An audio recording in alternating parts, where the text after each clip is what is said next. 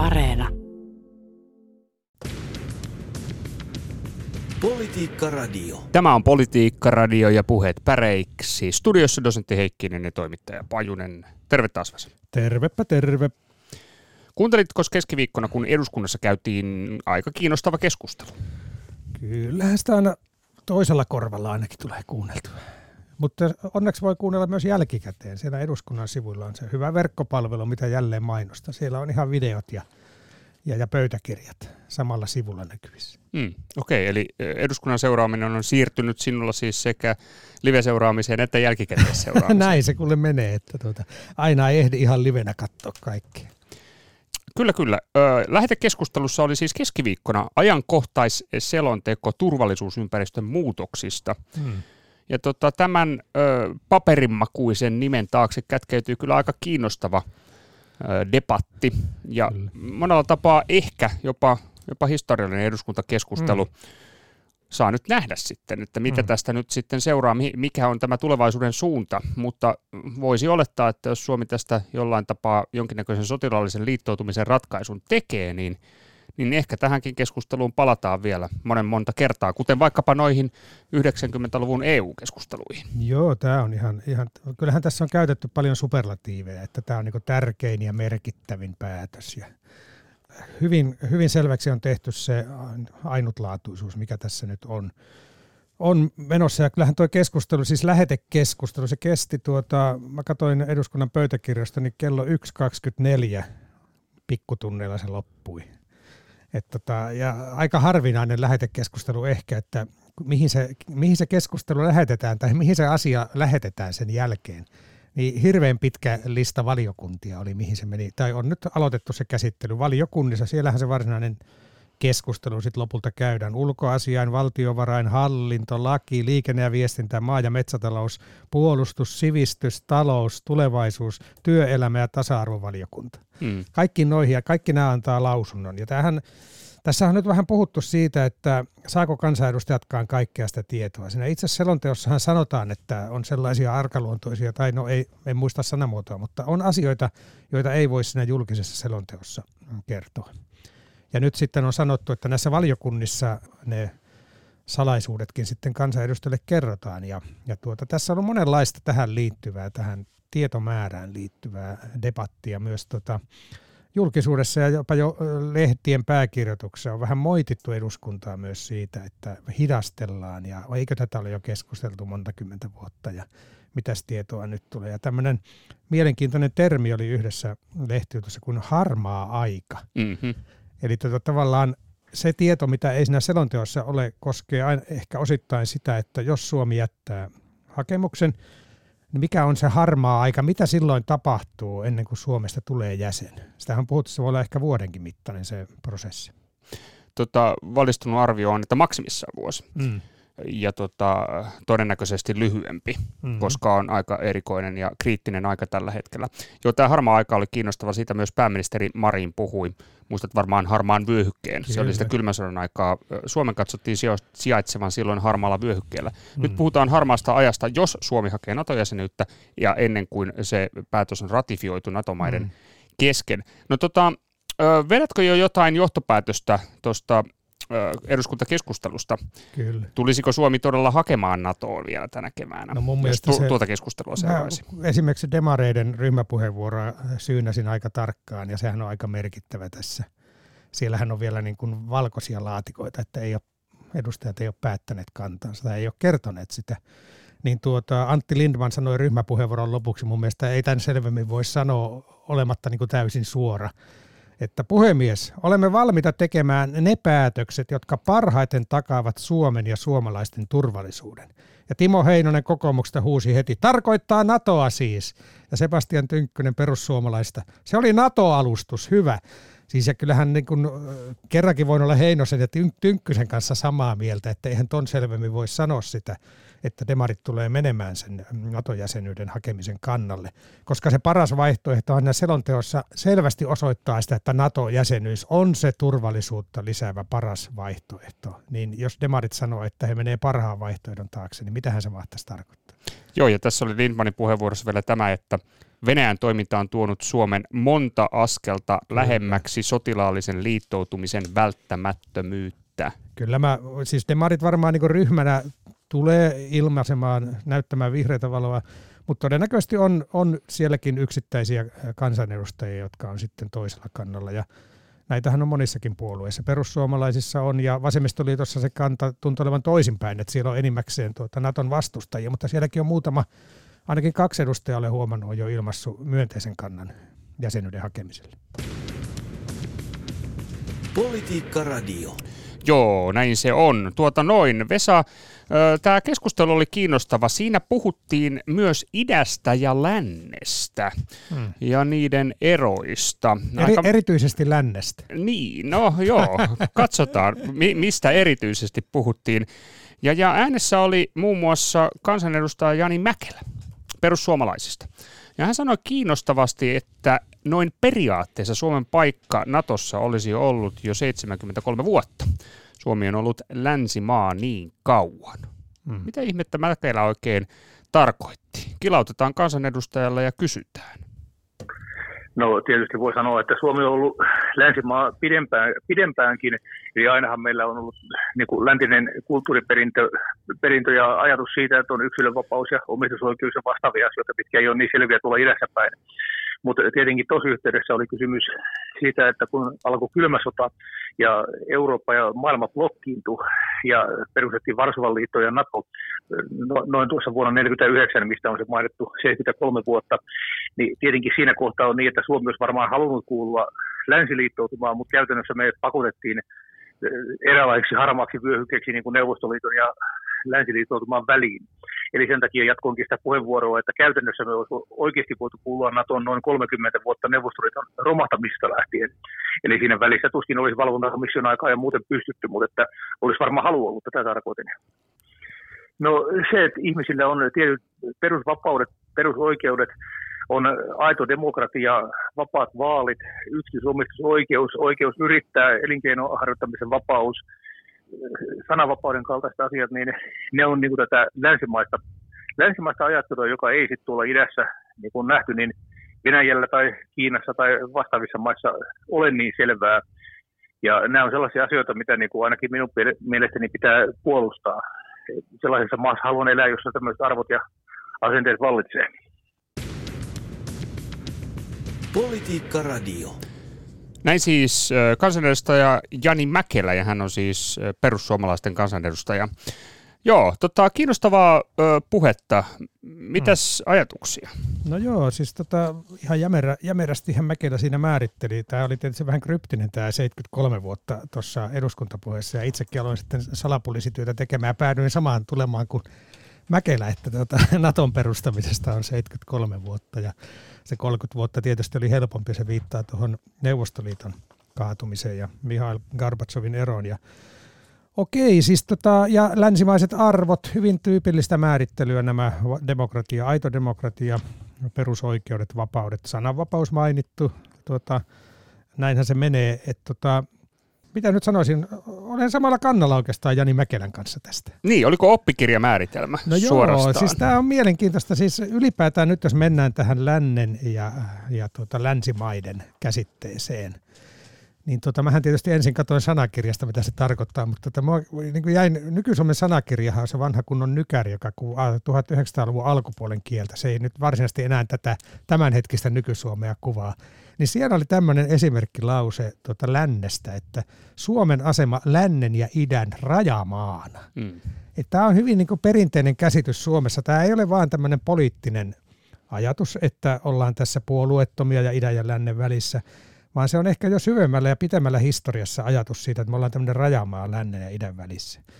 Ja tämähän on nyt niin kuin viime aikoina ja viime vuosikymmeninä me on lännetytty, tämmöinenkin sana kuin lännettyä, hyvin vahvasti sillä tavalla, että me on haluttu päästä tavallaan siitä väliasemasta, siitä rajamaa-asemasta ikään kuin pois, että me ollaan selvästi länttä eikä missään niin kuin välitilassa tai väli, välipaikassa maantieteellisestikään. Ja tota, totta kai se oli niin kuin kylmän sodan aikana, kun oli, oli tuota, kaksi vahvaa blokkia ja me oltiin ihan konkreettisesti, me ei kuuluttu kumpaankaan niin kuin jäsenenä, mm. niin totta kai me oltiin siinä, siinä välissä. Tämä on muuten tämä, onko sä miettinyt tuota länsisanaa, niin kuin sen merkitystä? No siis, en tiedä La- kuinka laveammin. tietoisesti. niin, niin. Mua aina kiinnostaa nämä etymologiat, eli sanojen alkuperät, niin siitähän on monenlaista spekulaatiota, ihan selvää tietoa ei ole, mutta se voisi liittyä lannistamiseen. Mm-hmm. Eli aurinkohan ikään kuin lannistuu, niin. kun se menee lännelle. Painuu länteen. Painuu länteen. Siinä on tämmöinen matalaa maata merkitsevä vanha lansisana, lansisana mm-hmm. taustalla. Tämä on tietysti hyvin epävarmaa etymologia, mutta ihan tavallaan järkevä, kun nämä ilmansuunnathan tuppaa menee vähän auringon niin kuin mukaan nimet. Itä, idästä itää, aurinko itää sieltä, eli nousee. Kyllä. Ja sitten kun se menee pohjoiseen, niin se on sillä pohjalla aurinko. Aivan. Ja kun se on etelässä, niin se on tuota edessä. Eli ennen vanhaan talot rakennettiin niin, että ovi rakennettiin etelän puolelle ja aurinko oli siellä etelän puolella, eli etupuolella. Tämmöisiä ollaan tässä niin kuin, äh, tämmöisessä avaruudellisessa äh, hahmottamisessa mm. lännen suhteen. Eli tämä on tietenkin tämä maantieteellinen ja avaruudellinen juttu, mutta sitten mikä ehkä tässä länsikäsitteessä on myös kiinnostavaa ja on, onkin erityisen kiinnostavaa, mikä tuli tuossa Jani Mäkelän puheenvuorossakin esiin, on se tavallaan ideologinen merkitys. Mm-hmm. Joo, kyllä. Tähän on siis, tässä, tässä on kysymys siis poliittisesta määrittelystä ja sitten myös maantieteestä. Mm. Ja tässä on tämä kysymys, että ollakseen siis länsimaa, pitääkö sijaita lännessä?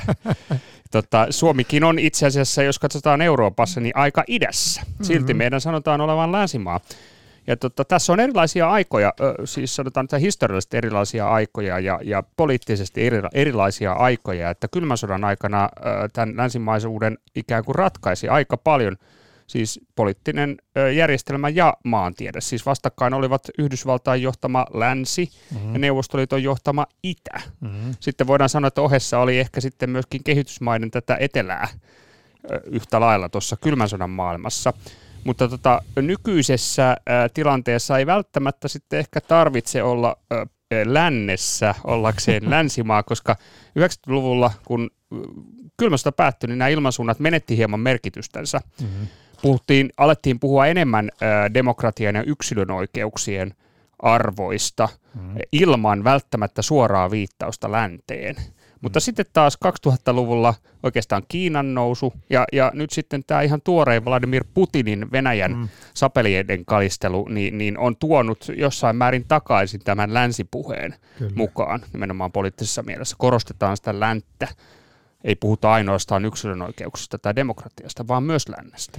Joo, siinä on kyllä ihan selvä tuohon pienenä kommenttina. Kyllähän siis välillä puhuttiin myös pohjoisen ja etelän tavallaan äh, vastakkaina. Sitten on rikas pohjoinen ja köyhä etelä näin niin kuin globaalissa mielessä. Sekin on ollut yksi tämmöinen. Mutta tota, joo, ilman muuta toi, toi tota, länttähän ei ole olemassa, jos ei ole itää. Eikö vaan? Mm-hmm. Että tota, tämä ideologinen vastakkainasetteluhan perustuu siihen, että meillä on tietyt läntiset arvot, joihin Mäkeläkin viittasi, johon usein viitataan – ja tavallaan niin kuin ajatellaan, että se läntiset arvot on ne hyvät, myönteiset, positiiviset, vapautta ja yksilöoikeuksia ja ihmisoikeuksia korostavat, mutta sehän ei tavallaan toimi se ajatuskuvio, jos ei ole jotain vastapuolia. Eli se on se tavallaan paha, mihin ehkä Mäkeläkin tuossa vähän viittasi, että siellä idässä ei nyt aina niin ole näitä kunnioitettu. Ja se tota, tavallaan koko se lännen idea perustuu siihen, eh, että on myös se itä olemassa. Eli niin kuin monesti näissä ideologisissa merkityksissä, tai oikeastaan aina, niin tämä vasta, se, rakentuu tämmöisen vastakkainasettelun varaan. Se, mikä minulla kiinnitti huomiota tästä eduskuntakeskustelussa, niin Arvaappa, ketkä siellä puhuu lännestä tai länsimaista. No, ky- meinasin tulla juuri samaan asiaan. Meillä on ollut samanlaisia... kaikki, eivät, ta- kaikki eivät puhuneet. kaikki eivät puhuneet todellakaan. Tämä on merkittävä havainto. Nimittäin lähes poikkeuksetta, ainakin siis minun laskujen mukaan, en tiedä mikä johtopäätöksen itse olet päätynyt, niin ne, jotka puhuivat tai viittasivat jollain tapaa länsimaalaisuuteen tai länteen, niin sijaitsivat poliittisesti oikealla. Kyllä, kyllä. Melkein poikkeuksista. Pari, pari poikkeusta löytyy. Joo, eli tota, lännestä puhuivat keskustan ja sitten kokoomuksen ja erityisesti kokoomuksen ja perussuomalaisten kansanedustajat. Kyllä. Ja samalla tavalla länsimaista puhuu oikeastaan pelkästään perussuomalaisten ja kokoomuslaisten edustajat. Lännestä sitten tuota, Merja Kyllönen omassa puheenvuorossaan käytti usein sanaa länsi. Mutta tuota, hän taisi olla ainoa vasemman laidan tuota, länsipuhuja. Oliko muita? Oli toinen. Oliko? Se oli Eurooppa-ministeri Tytti Tuppurainen SDPstä. Okay. Joo. Hän totesi, että voisimme tietysti, jos näin haluamme, arvioida mahdollisuutta Suomen NATO-jäsenyydestä myös ikään kuin meidän länsi-integraatiomme viimeistelynä. No niin, länsi-integraatio. Okei, okay, siinä yhteydessä. Merja Kyllöselläkin se länsi oli melkein aina, oli lännen ja idän hän puhuu länsi ja itä, niin kuin lännen ja idän välinen dialogi tai lännen ja idän sotilaalliset yhteenotot. Mutta tämä on kyllä järkyttävän, äh, onkohan tämä isompi, äh, mitenhän tämä toimisi isommassa materiaalissa tämä meidän tutkimus, että onko oikeasti niin, että länsipuhe, puhe lännestä ja länsimaista on tämmöistä oikeistolaista puhetta? Jaa, en uskaltaisi ihan tämän otoksen perusteella vielä tehdä noin pitkälle menevää johtopäätöstä, mutta tässä keskustelussa tämä oli kyllä, tämä on selkeä tulos. Joo, joo, ja siinähän tota, se, mikä kiinnitti huomiota, oli myös se, että kun katsoin sitten tota selontekoa, niin eihän, siellähän ei länttä, se pari-kolme kertaa mainittiin aika viattomissa yhteyksissä, että jollakin tavalla tämä länsi on niin kuin ehkä arvolatautunut, hyvin arvolatautunut sana, jota ei niin kuin välttämättä sitten tota kaikissa yhteyksissä haluta, haluta käyttää. Mä en tiedä, liittyykö tähän tämä, mä mainitsin jo tuon lännettyä, Ää, mitä sinulle tulee mieleen sanasta lännettyä? Onko se negatiivinen vai positiivinen? No, joo, mä en oikein osaa sanoa. Ehkä poliittisessa mielessä se saattaa olla vähän sellainen, no kyllä se voi olla vähän negatiivinenkin. Niin, tota, mulle tulee ekaksi mieleen sitä suomettuminen, kun se sama niin, sanahahmo kyllä, on, on tota, samantyyppinen, kun suomettuminen on hyvin negatiivinen yleensä, negatiivisessa yhteyksissä käytetty. Ja eihän tota, suomettua on yleiskielen sanakirjassa, mutta lännettyä ei jostain syystä ole, vaikka on kirjoitettu kirjojakin, lännettymisen his, lyhyt historia ja mitä kaikkea on tehty. Mutta tuota niin, tuossa politiikan sanakirjassa, jonka Matti Viiberi on tehnyt ja Kalevi Koukkunen toimittanut, siellä lännettyminen sanotaan, että Suomen ulkopolitiikan siirtymä kylmän sodan jälkeisessä maailmassa Moskovasta Brysseliin. Ja lännettyä verbi taas tarkoittaisi muuttua länsimieliseksi tai länsimielisemmäksi suuntautua länteen. Ja onhan tätä näkynyt mun mielestä myös enenevässä väärin myönteisessä merkityksessä tätä lännettymistä, että se on positiivinen asia. Sitä, sitä voi käyttää kyllä. Toiset käyttää, kun ne vastustaa tavallaan esimerkiksi USAn maailmanvaltaa. Ja sitten kun Suomi ikään kuin lännettyy USAhan päin, niin sitä on käytetty myös negatiivisen merkityksen. Mutta esimerkiksi kun Pertti Salolainen täytti vuosia, niin lehdessä oli juttu, että hän on Suomen lännettäjä ja metsien suojelija. Hyvin positiivinen arvio. Politiikka Radio.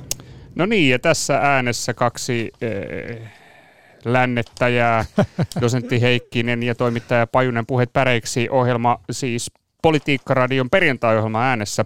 Ja olemme politiikan puheiden ja keskusteluiden kimpussa jälleen kerran. Ja nyt perkaamme eduskunnan selontekokeskustelua tätä NATO, niin sanottua mm. NATO-selontekokeskustelua ja, ja kiinnostavaa puhetta länsimaalaisuudesta. On se sellainen asia, että, että se on niin keskeinen ö, tienviitta, tämä länsimaalaisuus. Hmm.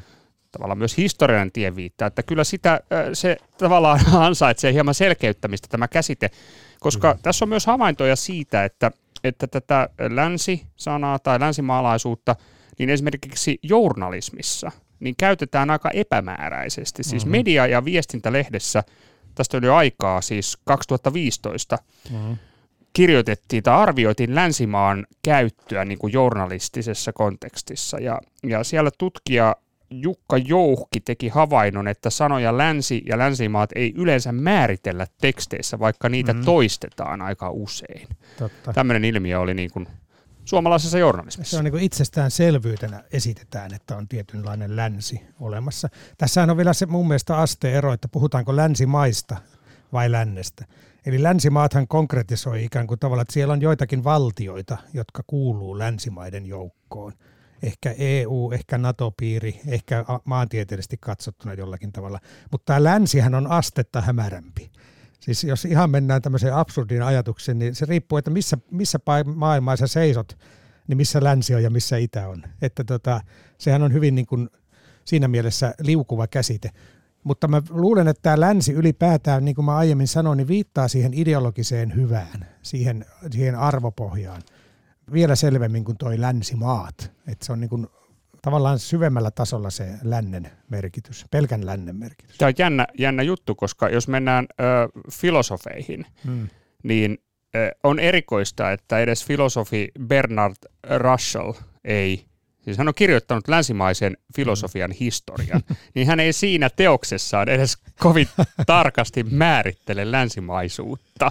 Niin. Että hän lähtee oikeastaan äh, siis länsimaisuuden historiassa liikkeelle muinaisesta Kreikasta ja that's it. Joo, joo, mutta se on tietysti mielenkiintoista, jos menee vähän kauemmas historiaan, niin mistä kreikkalaiset sai niitä ideoitaan?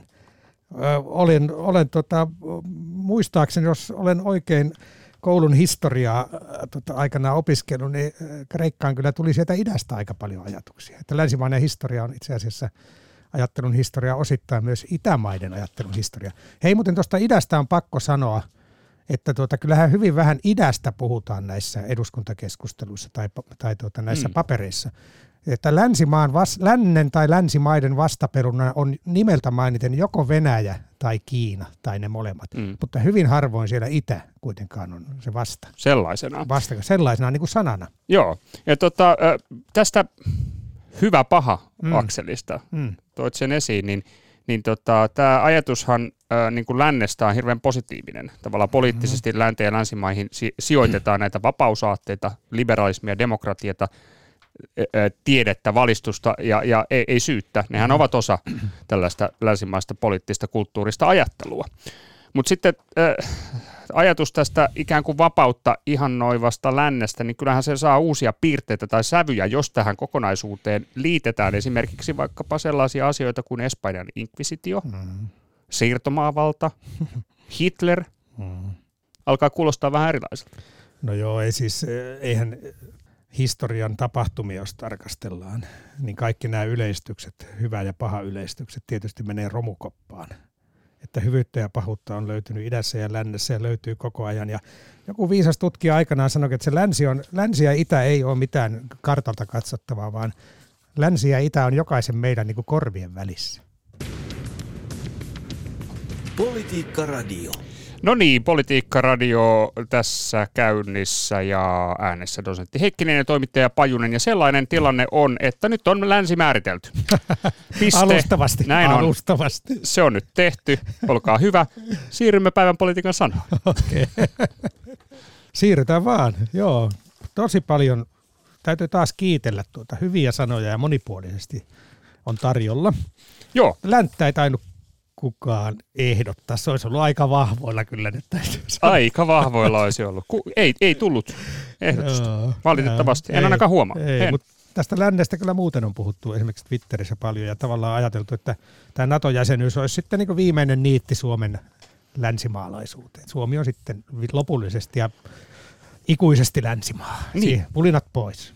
Näin se on. Tota, sanotaan, että konsensus on, on sen kaltainen tällä hetkellä. Joo, mutta tuota, meillähän on surullisia uutisia saatu nyt tässä tuota vastikään ja aloitetaan niistä. Eli tuota, suuri lännen ystävä Ilkka Kanerva on poistunut keskuudestamme ja pitkäaikaisin tuota kansanedustaja vuodesta 1975 alkaen. Ja, ja taitaa olla jopa niin, että siis kaikkien aikojen pitkäaikaisin mm. parlamentaarikko Ilkka Kanerva. Kyllä. Ja tuota, tuli tästä paljon ehdotus, ehdotuksia, kuten Hyvä onkin. Visa Kuusikallio kirjoittaa, että kiitos IK 1975-2022. Ja Timo Tapiainen sanoi, että ehdotukseni on kanerva, ei tarvitse perusteluja. Mitäs muita Kim Rantala kirjoittaa, että toivottavasti NATOon liittymisen myötä pääsemme lopullisesti idän vaikutuksen ikeestä. Mm. Samalla Ilkka Kanervan muistoa kunnioittaen ehdotan päivän politiikan sanaksi ike. Joo, ja Antti Veijalainen. Viime viikolla ehdotin vanhojen lainausmerkeissä hyvien aikojen kunniaksi Kekkosta. Nyt turkulaisena heitän lainausmerkit sivuun ja ehdotan vanhojen hyvien aikojen kunniaksi Kanerva. Hashtag ike. Ja oli täällä muitakin. Merja Kukkola, RIP on päivän politiikan sanana. Hän viittaa tässä myös Kanervaan. Ja tuota, tietysti tuohon Ukraina Mariupol-tilanteeseen. Ja ja Tiina Mertanen sanoi, että ette kuitenkaan vielä valitse NATOa, joten sitä odotellessa jäsenyyden kannattaja, eli IKE. Joo, huomattava määrä ehdotuksia Kanervalle ja eikä syyttä. Ei siis syyttä. Tämähän oli hyvin yllättävä uutinen ja tieto Kanervan poismenosta. Olkoonkin, että oli, oli tietoja miehen sairastelusta, hän itsekin siitä kertoi, mutta Kyllä. vielä keskiviikkona, viime viikon keskiviikkonahan mies viestitteli Twitterissä seuraavansa herkeämättä käynnissä olevaa keskustelua, että, että tuota, tuli, tuli niin sanotusti puskista, kun seuraavana päivänä tuli tieto, että Ilkka Kyllä. Kanerva on kuollut. Tulee mieleen semmoinen, että ken, jos, jos jollekulle soisit, että olisi nähnyt tämän prosessin etenevän ja menevän tiettyyn pisteeseen, niin kyllä sen Ilkka Kanervalle olisi suonut. Ja tietysti näin kielenkäytön kannalta, niin monesti olemme täällä Kanervan sanomisiakin tuota ruotineet, että hänellä, hän, hänellä oli jämerä puheenparsi ja hän on tuotu paljon esiin sitä hänen tuota sosiaalista kyvykkyyttä ja se tietysti näkyy kielenkäytössä. Joo, ja siinä on tota sellainen, että hän oli poikkeuksellisen rakentava poliittinen keskustelija. Eli, eli hänellä oli se kunnioitus kyllä aina, aina mukana siinä ö, poliittisessa keskustelussa myös niin sanotusti poliittisia vastustajien kohtaan, että hän, hän piti siitä aina huolen.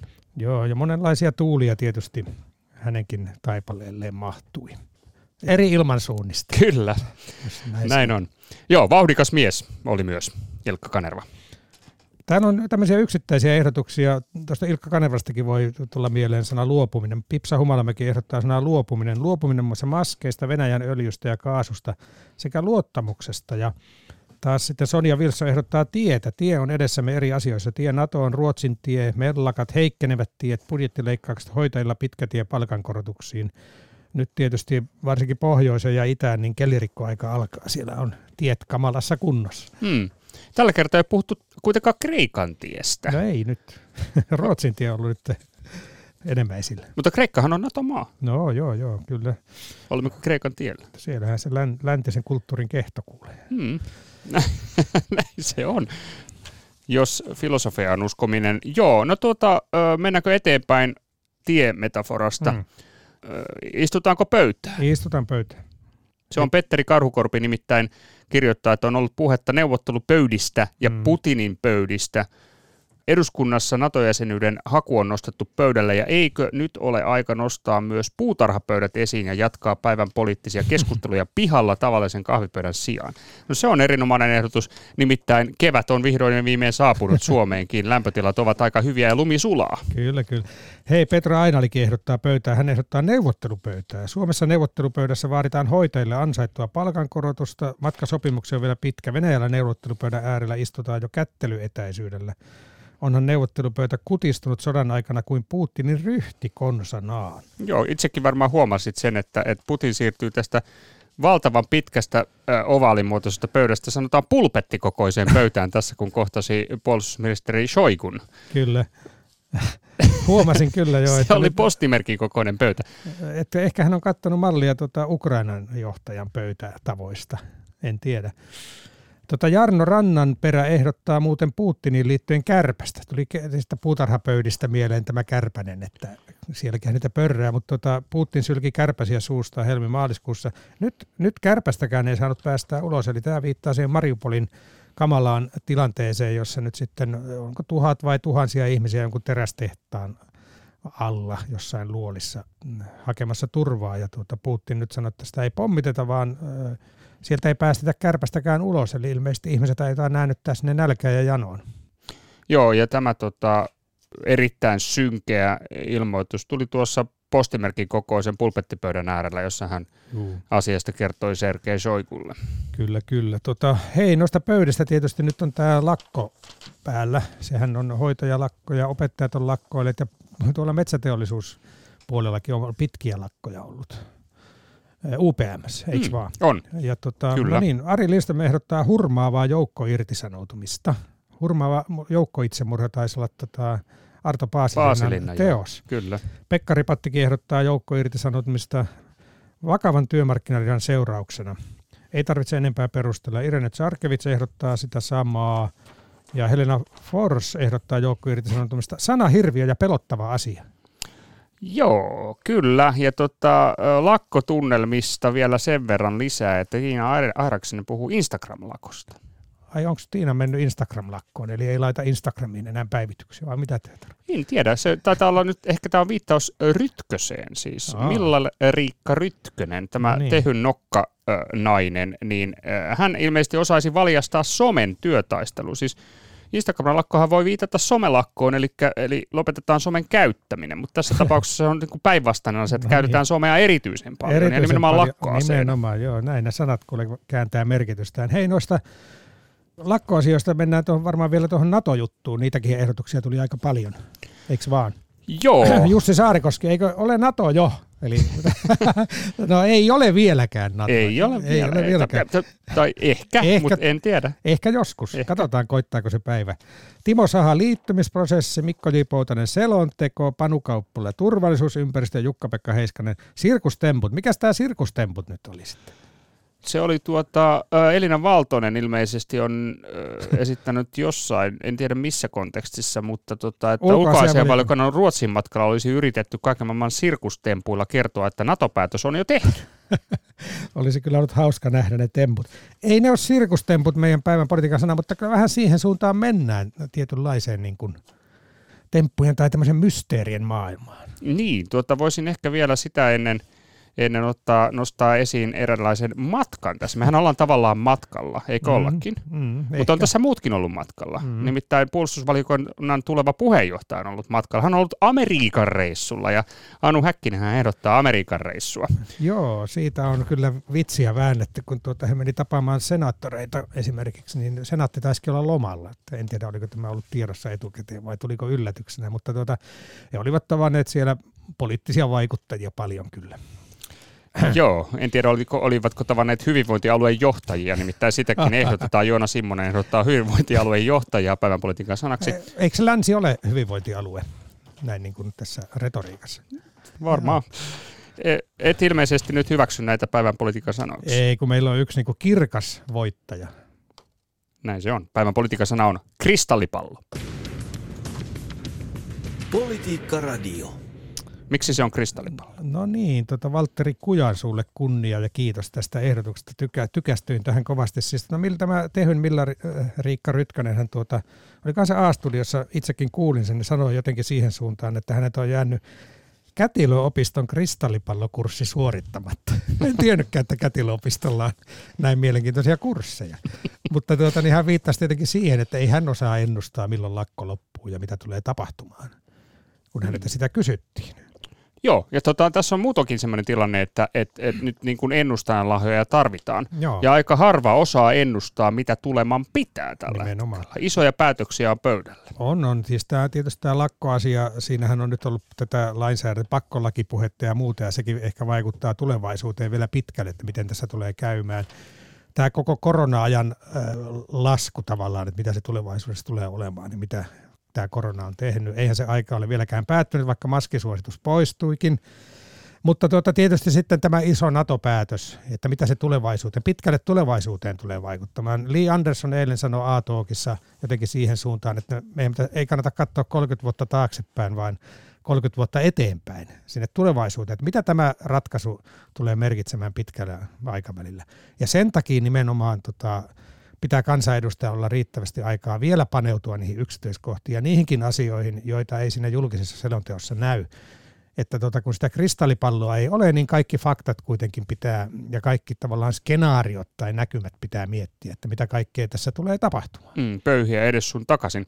Mm. Joo, näin se on, ja, ja, ja tota, se on ihan jees, kunhan vaan pallo ei ole hukassa. No näin on, ja siitähän Valtteri Kujansuukin muistuttaa. Hei toi kristallipullo on muuten, sehän tuli ihan kotoinen olo siitä, mä vähän pengoin sen kristallisanan historia. Sehän on semmoinen tota, materiaali, joka taittaa valoa kiinnostavasti, ja se on tietysti kiehtova esine. Et, tota, ja sitä on käytetty alkemiassa ja hypnooseissa ja ties missä erinäisissä prismatehtävissä. Mutta sen taustalla niin kun jos juurille mennään, niin jäätymistä, alkaa jäätyä, se on sana, joka tarkoittaa jäätymisen alkamista. Kristalloituminen tai niin, kristallisoituminen. Tuli ihan tämä kristallipallohan tietysti meillä pohjoisilla kansoillahan voisi olla se hallussaan, kun me ollaan tämän jään kanssa, jään kanssa tuttuja. Ehkä meillä onkin. Ehkä meillä onkin. Toivotaan, että on ja tehdään, nähdään se kristallipallosta se tulevaisuus sillä tavalla, että tehdään niitä järkeviä ratkaisuja. Nimittäin Sanna Marin sanoi, että ratkaisun aika on tullut. Ei muuta kuin näihin puheisiin. Ja näihin puheisiin. Politiikka Radio.